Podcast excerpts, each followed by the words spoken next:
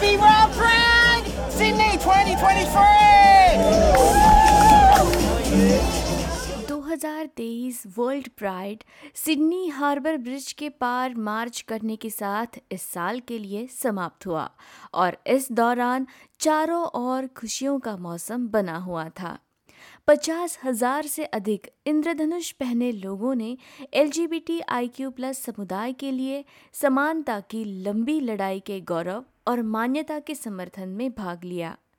इस वर्ष के वर्ल्ड प्राइड ने पहले सिडनी गे और लेस्बियन मार्डी ग्रा की पैंतालीसवीं वर्षगांठ, पहले ऑस्ट्रेलियाई गे प्राइड वीक की पचासवीं वर्षगांठ और ऑस्ट्रेलिया में विवाह समानता की पांचवी वर्षगांठ मनाई। मार्च का नेतृत्व कर रहे थे सेवेंटी एटर्स, जो एक कार्यकर्ताओं का समूह है, जिन्होंने विरोध प्रदर्शन के रूप में सबसे पहले मार्डी ग्राम में भाग लिया। 1978 में कई कार्यकर्ता गिरफ़्तार किए गए थे। सेवेंटी एटर्स की रॉबिन कैनेडी ने इस अभियान में भाग लेने वालों को संबोधित करते हुए कहा कि लड़ाई अभी भी खत्म नहीं हुई है। Today we march for pride. for visibility, for inclusion, and in protest at ongoing barriers faced by our communities. उन्होंने दुनिया भर के संघर्षों पर प्रकाश डाला जहां कई नियम खुले तौर पर मौजूद नहीं हैं। I ask you to think of all those that cannot march.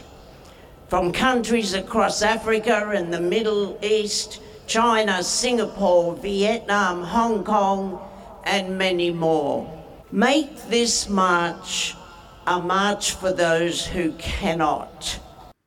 प्रतिभागियों में से एक डीन कैपी टंगाटा ने अपने गृह देश में प्रगति के लिए संघर्षों के बारे में बात की We're here for Sydney Road Pride, particularly because our country, the Cook Islands, is currently working and fighting hard to decriminalize. Decriminalize homosexuality, and until they do, our safety and security will always be in question. प्रधानमंत्री Anthony Albanese अपना समर्थन देते हुए harbour bridge के पार अभियान में भाग लेने वाले पहले प्रधानमंत्री हैं This is a great celebration of unity. A bridge symbolizes bringing people together. And this is about bringing together the Australian community, celebrating diversity, uh, but also acknowledging that around the world with World Pride, uh, many people still suffer uh, because of who they are, because of their sexuality.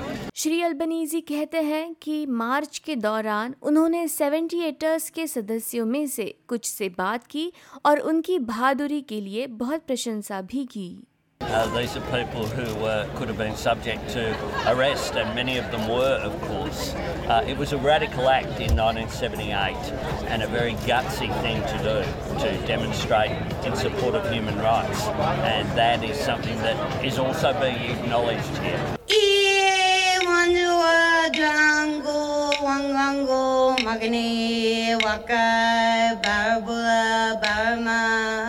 इस कार्यक्रम में Australia के स्वदेशी समुदाय में L G plus लोगों पर भी ज़ोर दिया गया स्वदेशी कार्यकर्ताओं ने एन न्यूज़ को बताया कि ये एक महत्वपूर्ण क्षण था I haven't walked over the bridge before, so it's a great, great opportunity for all of our mob to participate. Pretty special. I was getting pretty emotional back here. 50,000 people have come to um, dream, amplify, and um, yeah, it's pretty it's a pretty amazing message to send the country. Just that you're seen, supported, acknowledged, and heard and loved. There is actually a lot of homophobia in the remote areas, especially. I'm from the Kimberley originally, and I certainly got taunted as a young young man and things. And um, I think we need to bring more um, acceptance to the community as a whole.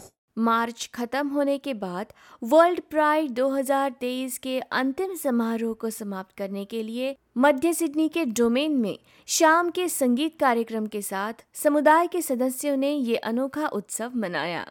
S B S news के लिए Sam Dover की इस report को SBS Hindi से आपके लिए प्रस्तुत किया, प्रियंका हाथवर्णे ने।